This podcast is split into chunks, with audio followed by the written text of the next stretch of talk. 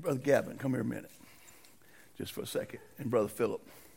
Y'all, we got a living example of discipleship up here. I, want, I ain't going to let this get away.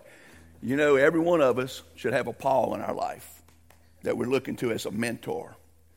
You never get too old to have a mentor. If you don't have one, that's, you, you're not going to learn much more with Jesus. And Brother Philip invested in this brother one day and was his teacher, his professor, and taught him what he knew about music. And Gavin is his student now, and he's teaching him, training him. And today, Brother Josh got sick, so Brother Josh, you better watch out. God can replace you. He don't need none of us because he's always got someone investing in someone else to be a disciple, to do his work here on earth. And I want to just commend, brother, for what you've done. And brother, I hear you playing at your church too. Amen. Now, that's how it works. Amen. We just invest and God uses. All right, now that I've embarrassed y'all a little bit, y'all go ahead. But God bless you. But thank God for Mr. Philip.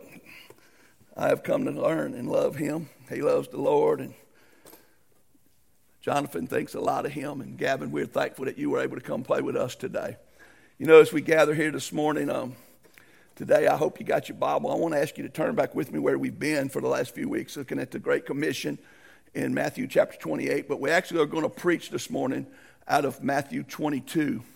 But I want us to pull something out of the Great Commission that we usually, as we don't focus, we don't bring it to the attention that it needs. And we look at it and we, we, we, we, we focus on the go therefore and make disciples. And as Southern Baptists, being Baptists, we big on baptizing, so we love to say, baptize them in the name of Jesus and the Father and the Holy Spirit. But we tend to totally forget verse 20 teaching them to observe all things that I have commanded you. Not some things, not most things, all things. You ever thought about how many commandments are there? I wonder what all Jesus, as we was to look at the things he's commanded us to do. I don't know how many there is, and I don't know which one you know, was the last one before here, but I can tell you this this was his last commandment. The last thing Jesus told us before he went to be back with the Father, before he ascended to go back to his throne of glory, to sit at his place where all authority has been given to him on heaven and earth. In the book of Acts, it says that he told us, You shall receive power when the Holy Spirit comes upon you, and you shall be my witnesses in Jerusalem and in all Judea and Samaria and to the ends of the earth. And the next verse says, Now when he had spoken these words, while they watched, Jesus was taken up, and a cloud received him into his sight. That's the last thing he said on this earth. And until he comes back, that's the last thing he'll ever say on this earth. In Mark's gospel, it says, And Jesus said unto them, Go into all the world and preach the gospel to every creature. Note, he said, All the world and preach the gospel to every creature. Every time I read that, I think about Brother Lynn Martin. He was a great old preacher over at Ben's Ford Baptist Church over in Bogalusa, Louisiana. Been there 38 years, I think, when I first met him. And he was telling the story when he first surrendered to preach. God wasn't giving him nowhere to preach, and he had an old bulldog that rode around the back of his church truck, I mean. And he said he dropped that old truck out in the middle of them pine woods out there, and he preached that old bulldog. He said that old bulldog look at him and just kind of snarled his lip. He said, Things ain't changed. but it says to preach it to every creature. But you ever looked at the next verse, the last verse of that? So then, after the Lord had spoken to them, he was received up into heaven and he sat down on the right hand of God. And they went out and preached everywhere and the Lord worked with them and confirmed their word with the accompanying signs. Friends, I'm here to tell you today that the last commandment Jesus gave was to go and share the good news, to preach his gospel.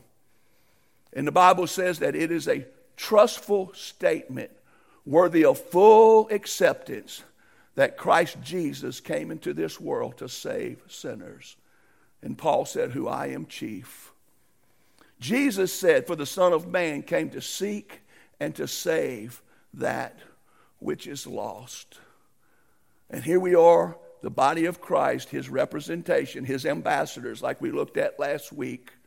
And if we're honest, that's one of the last things most of us obey and do. And that verse right there says, teaching them to observe all the things that I've commanded you. And Jesus, one of the first things I see he would do is when he met someone who believed in him, he'd say, Come follow me. So, my question is that's something he's commanded us to do. Are you following Jesus? And if you've embraced that commandment and you are following him, he said, I will make you. And what did he say he would make us? A fisher of men. There's many commandments that Jesus gave. But you know, I can tell you, I don't know how many, but I can tell you which one's the greatest and which one he himself said is the first of all commandments. And you know, until you do this one, you're not likely going to carry out this one. No one's going to follow Jesus who you don't love. No one's going to share the gospel to a sinner who you don't love.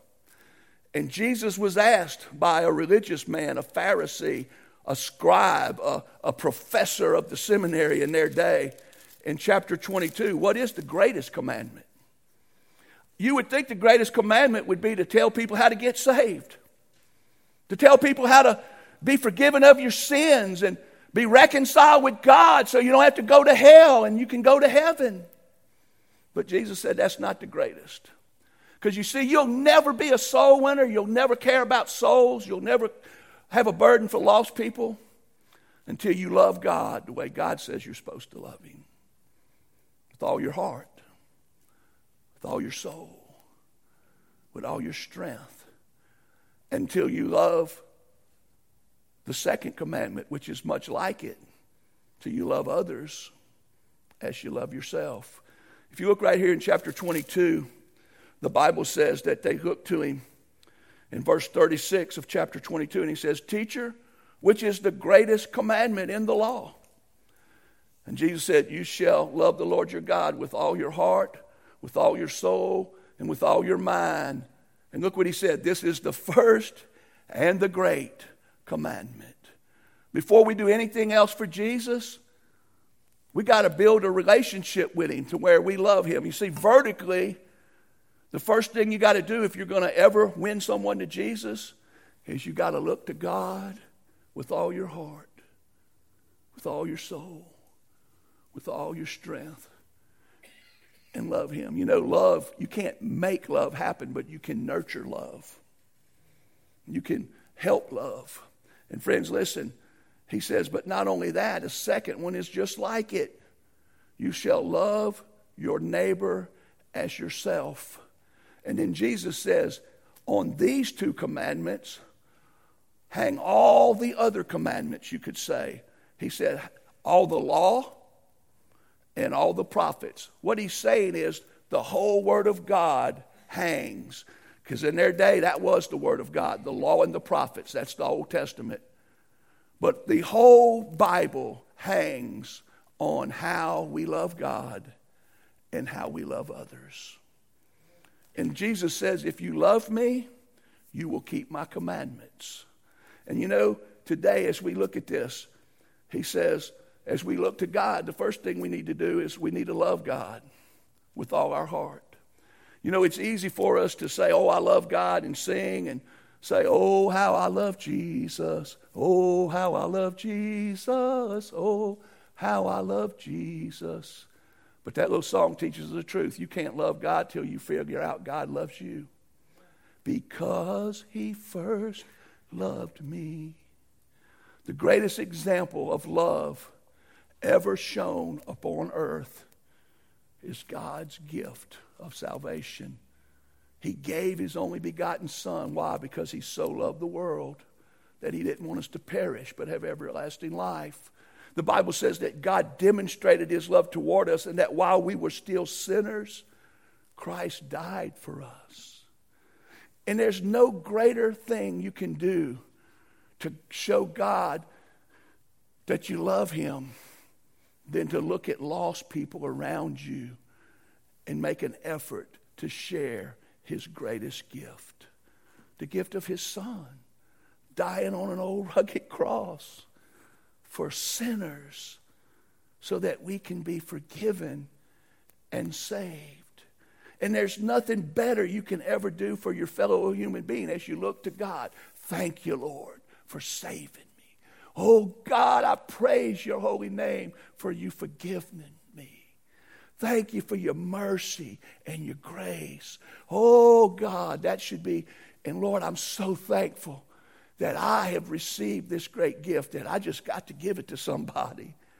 And the greatest thing you'll ever do is as you look around you for your fellow man. It's wonderful to make a meal, help them, but nothing man needs more than to know how to be saved and forgiven and to be reconciled with their God. That's why he said last week as we looked, we're ambassadors for Christ. It's as if God is pleading through us, be reconciled to God on Christ's behalf. Jesus loved us enough that he gave his life. And we should love him enough that that love that God showed us should compel us. That if he died for us, we should die for him. And now we should live for him by serving him. And guys, being a soul winner is what he said you would be if you follow him. So I asked the question how can we all be following him when so few of us participate in the soul winning effort. I'm not here to condemn, but I am here to analyze, to examine. It's my job. The Word of God cuts, don't it? and the Bible says that if you follow Jesus, you're going to be a fisher of men. And Jesus also said it is enough for a disciple that he be as his teacher. And when I look at Jesus, it says that Jesus had compassion for the multitudes to the point that when he seen them, he felt sorry for them. He had compassion because they were like a sheep without a shepherd. They were lost.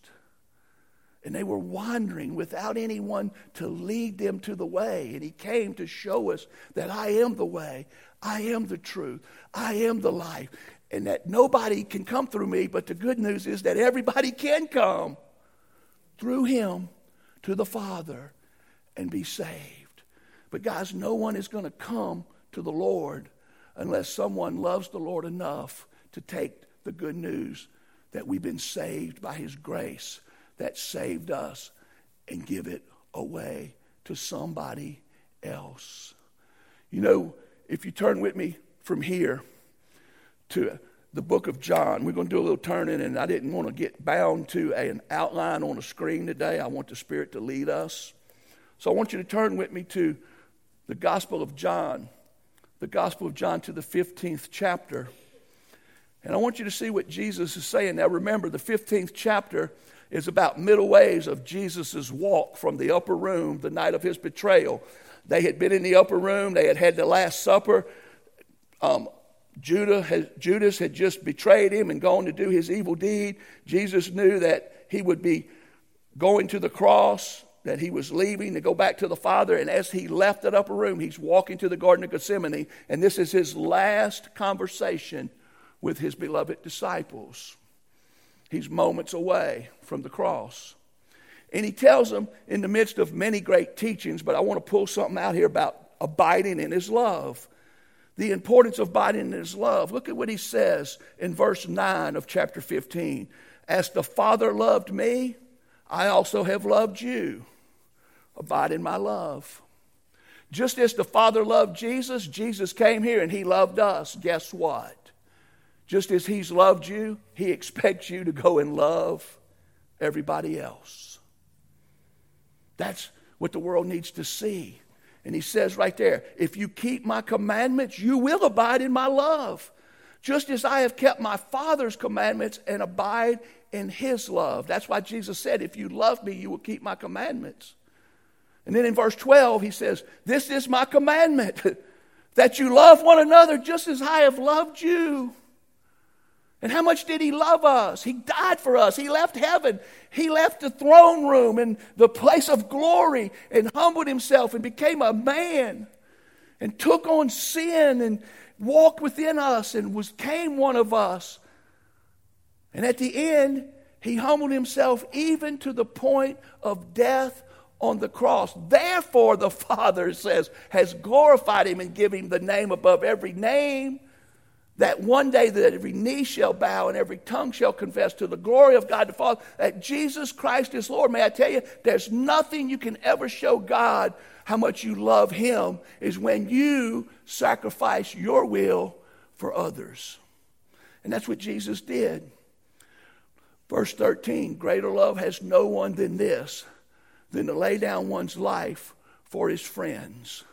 Friends, when people come to church, they need to see people in love with Jesus.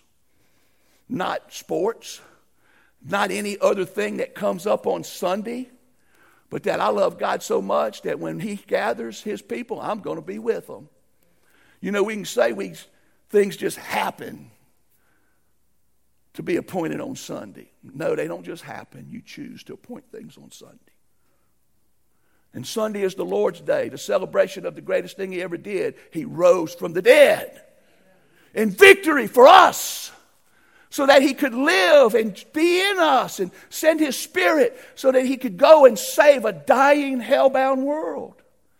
And you don't come here to get saved, you come here to get prepared. You come here to get trained, to get equipped, to get filled, to get what you need to bring home to those who don't have Him.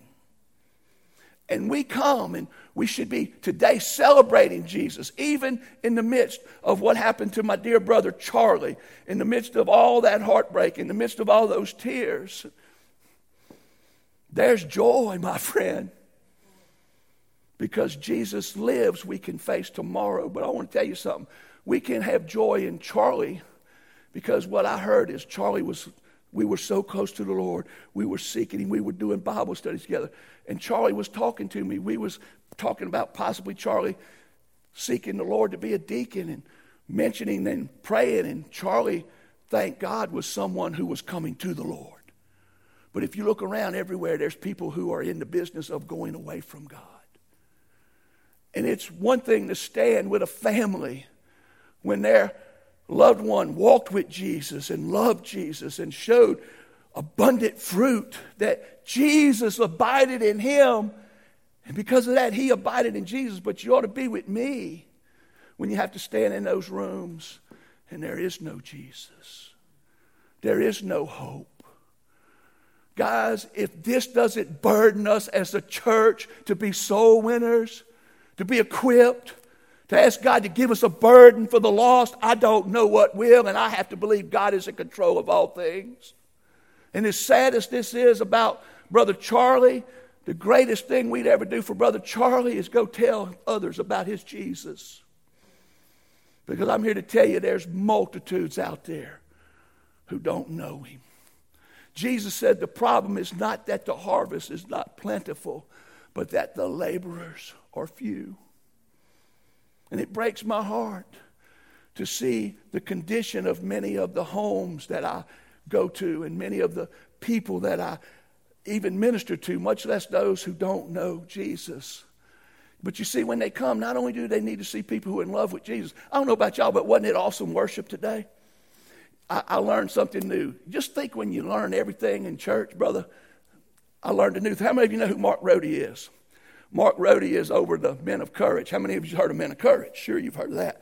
Mark Rohde is a brother in the Lord that has got a heart for the lost people and to see men be leaders and men of God and to have courage to stand up for Jesus. He's an awesome man of God. And I always follow him and I look at him and he came up with something. They, they had something happen and he was praising God about it. He said, Praise Hallelujah.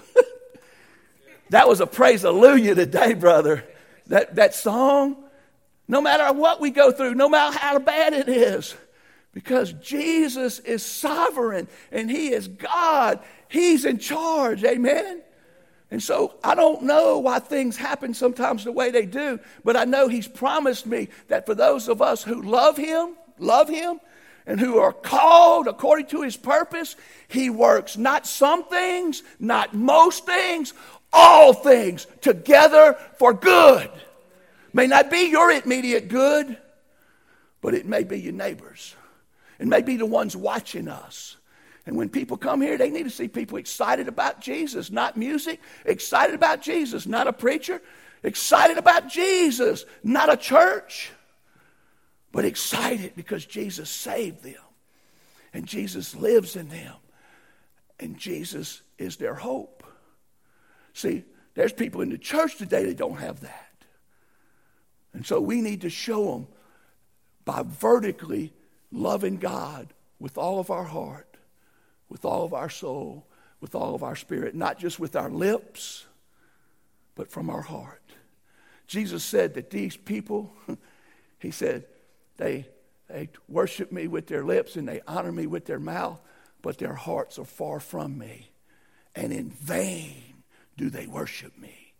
You see, if you're in love with Jesus, that love's going to compel you to follow him, to let him teach you his commandments. And as you grow and you learn, he's going to teach you how to love. But see, not only do they come when they come to church, need to see us in love with Jesus, they need to see us in love with one another. A love that doesn't base that they do what you like and they act like you like, and but a love is you love them because God gave them life.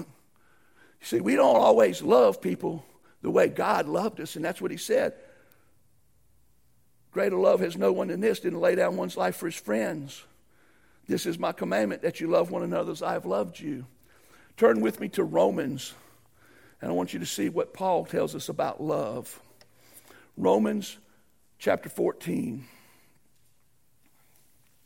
I'm sorry, Romans 12.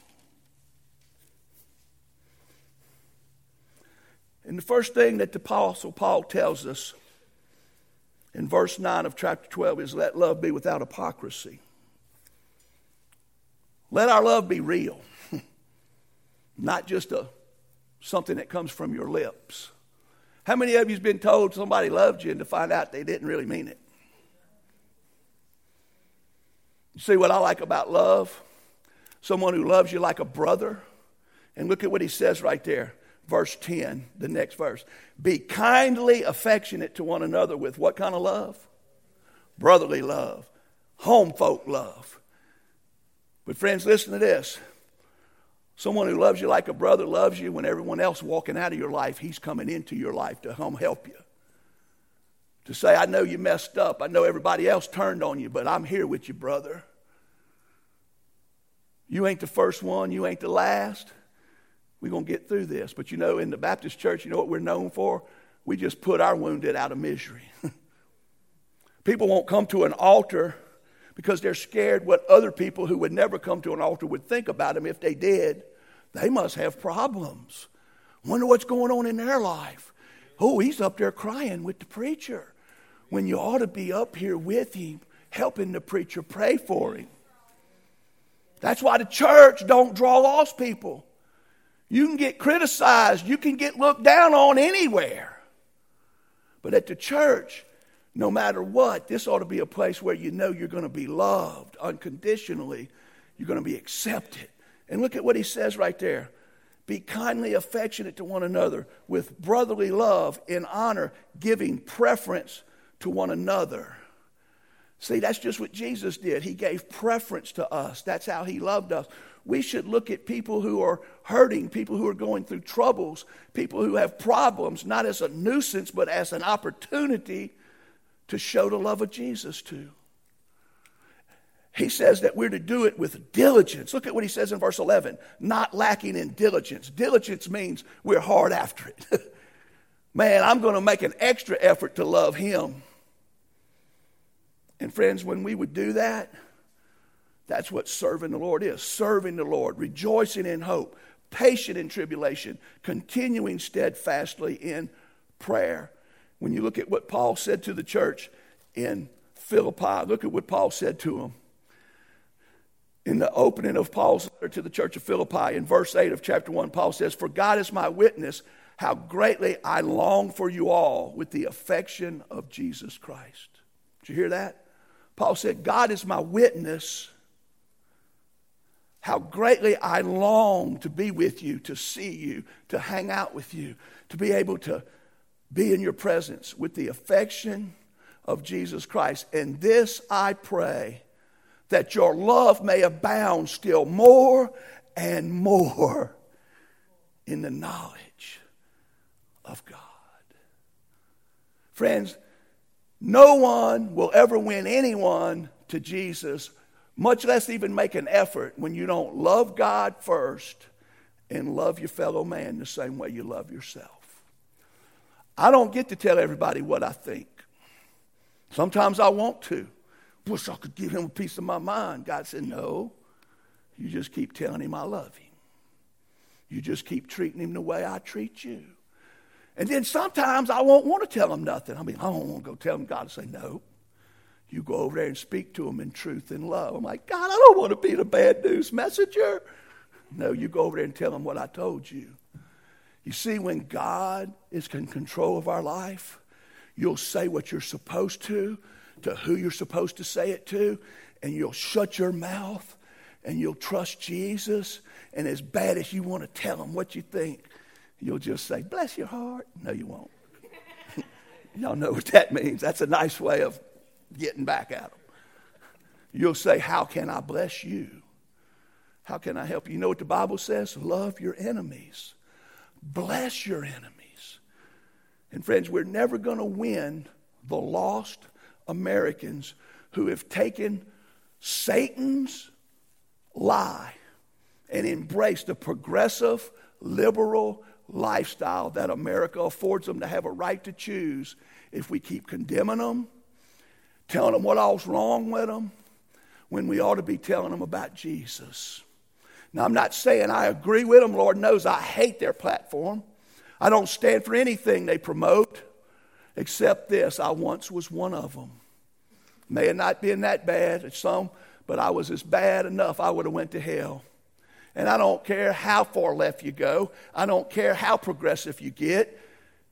I don't care how jacked up your agenda is, your politics is no reason to go to hell. People aren't in hell today because of bad politics. People are in hell today because they haven't met Jesus. And there's a lot of people who's been converted, my friend, who used to believe Satan's lie and want the American lie, and now they live for Jesus because they saved. They got saved. That's what we're here to do, to love people, to tell people. You know, he says that the greatest commandment the first commandment is to love God with all our heart, love our fellow man like we love ourselves. And friends, I'm a firm believer that Paul was a man who, if anyone was speaking with unbelievable wisdom, it was Paul. Look at what he says in the next chapter, over in chapter 13. This is what he tells us about loving our neighbor as ourself in chapter 13, that's just one over, so you can do it. You don't need the machine to do it for you. If you got a Bible, well, I like to hear them pages flip, like Brother Dennis says. Look at verse 8. Owe no one anything except love one another. Owe no one anything except to love one another, for he who loves another has fulfilled the law. That's why it's the greatest. And he says, You shall not commit adultery. You shall not murder. You shall not steal. You shall not bear false witness. You shall not covet. And if there is any other commandment, that would include sharing your faith. That would include going and be a soul winner. That would include loving the lost. Are all summed up in this saying, namely, you shall love your neighbor as yourself. Love does no harm to a neighbor. Therefore, love is the fulfillment of the law. Guys, it doesn't do us any good to come and learn how to share your faith and learn a, a gospel presentation, to learn how to biblically look at your testimony and make a, and be able to set up a biblical witness, which we're going to teach all this stuff. If you don't love your neighbor, if your love is full of hypocrisy, if you only love those who love you, the message will never have power to change hearts like it should. But when we love God and we love our neighbor and we speak the wonderful gospel, It has power, my friend. See, that's what the Bible says. Paul said, I'm not ashamed of the gospel, for it is the power of God for salvation. Do you know the biggest hindrance to presenting the gospel is us? It's not the lost people. I've come to find that most people you witness to will listen when you do it, led by the Spirit, in the love of Christ, and you present it in the truth from His Word. There may be a few, but most, the Holy Spirit's already at work. He's already gone ahead if He led you there. And He's already knocking on that door. You're just helping God to come in.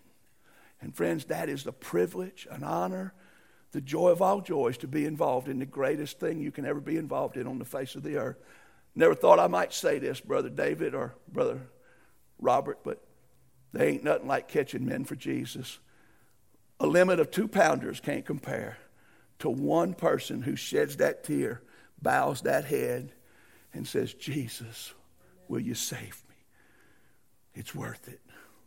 So I want to encourage us this week that we're going to have a wonderful month. God's going to use us. He's going to take everybody in here if you're willing and you love Him and you'll love others for your glory and for our benefit to make a difference in a lost and dying world who needs a lot and a lot of Jesus. This morning, I would imagine someone in here is probably undone. You're not really saved. You got knowledge, you know about Jesus, but you've never humbled yourself to the point of repentance and wholeheartedly turned to Jesus. Now, friends, all I can tell you is that the Bible says the message of the cross is foolishness to those who are perishing, but to those of us who are being saved, it is the power of God. And the reason we can say that is it changed our life. You see, every one of us who has been saved has a biblical testimony, and I'm going to teach you that. You can look at the life of Paul in the book of Acts.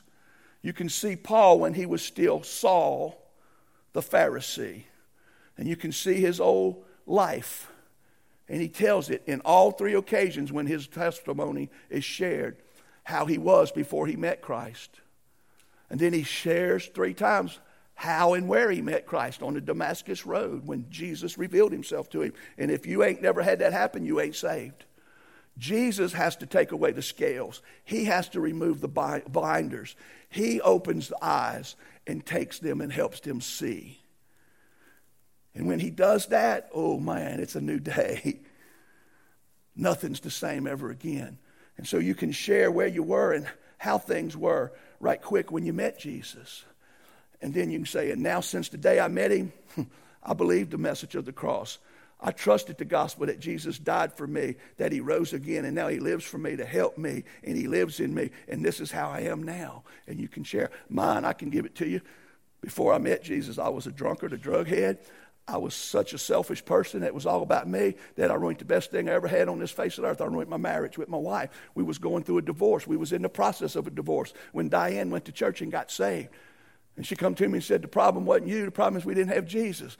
Would you come to church with me? Well, I'll go to church if I can get her back. So I went to church with Marvin's plan. I'll get Diane back. But, Guy, I'd had another plan. There was a man preaching the gospel in the power of the Holy Ghost. And I got under conviction. But I seen in her something I'd never seen before. She loved me for me. And I got saved. And within a year, God called me to preach. And my life ain't like it used to be. You can refute that gospel, but you can't refute that I am a new animal. Amen. I'm a new creature in Christ. Old things passed away. A lot more new things need to pass away, but I'm still thankful new things are happening. Amen. That's what Jesus does. That's what we need to tell people. No matter how far you are from God today, my lost sinner friend, God came all the way here. He went all the way up Calvary's hill. He hung agonizing death and shed his blood and gave his life for today a sinner like you could be saved. And I'm offering you the greatest gift that is in all of the earth the gift to come to Christ and be saved and forgiven of your sins if you're humble enough to say, I need to be saved, and honest enough to say, I'm a sinner. Jesus will save you. So I'm going to ask you today to come forward. You're not coming to me. You're not coming to a Baptist church. You're not coming to join up with a religious organization. You're coming to a Savior named Jesus Christ to give your life to Him because He gave His life for you. And if He went up the hill for you to die on the cross, certainly you ought to be able to walk an aisle for Him if He's where He's dealing with you. So today, don't leave here. Hell's hungry for you, the devil's after you. And he's going to get you sooner or later unless you give your life to Christ. Today is the day of salvation. Don't let the, the grace of God be in vain. Take advantage of what the God is doing. He's calling you out of darkness into His light. You, the devil's telling you, you can't do it. You can't change. He's telling you a half truth. You can't change. But He won't tell you the whole truth. Jesus will change you, Jesus will recreate you. He'll give you new life. Today, if you'll step out to Christ, Christ will step up to you and He'll lead you every other step for the rest of your life if you'll follow Him. And I believe with all my heart today, God's been burdening me so much that there's people here that need to be saved. When you stay this earth, religion will not be mentioned. Where you went to church, where did you go? It's going to be who did you know? And did he know you? So we're going to stand and I'm going to invite you, lost sinner friend, to step out and come to Jesus this morning. But I'm going to ask everybody else to make another commitment. You've already come. Now I'm asking you to go. And if you're willing to go and stand for Jesus, I'm going to ask some of you to come up here and make a commitment and say, Lord, give me a burden for souls. Lord, anoint me. Lord, use me. Here I am. Send me. Use our church. They're everywhere. They're lost. And they can't find their way home without a guide. And we need to be that guide to go and help them to get to Jesus. So I'm going to invite you to come today and kneel at the altar of grace and say, Lord, here I am. If you want to use me, I'm going. He'll do it. But I'm going to ask you to come back tonight and the next night. Come back when Kyle's here. And I promise you at the end of the month, we'll be able to go and represent the Lord and be his ambassador and share. So I'm going to ask those who are lost, if you need to come, come right now as we sing. Those of us who want to be a soul winner, I'm going to ask you to just ask God to come and use you. Father in heaven, as we prepare, I pray for the one whose heart is troubled because you're knocking on that door and he knows you want in. I pray today that you would bind the devil, you would take away his lies, and that he would humble himself and come to you today and let you, Lord, save him. And I pray he'll come forward. Soon as we start singing, that he'll not waste time, he'll come to the Savior and he'll walk that aisle for your glory. And Lord, I pray for everybody in this room that they'll quit making excuses. They'll quit trying to justify their disobedience. And they'll say, Lord, I love you and I want to keep your commandments. I want to be a soul winner. Help us to do that today, Lord, in Jesus' name. Amen. Jesus is calling. I hear the Savior.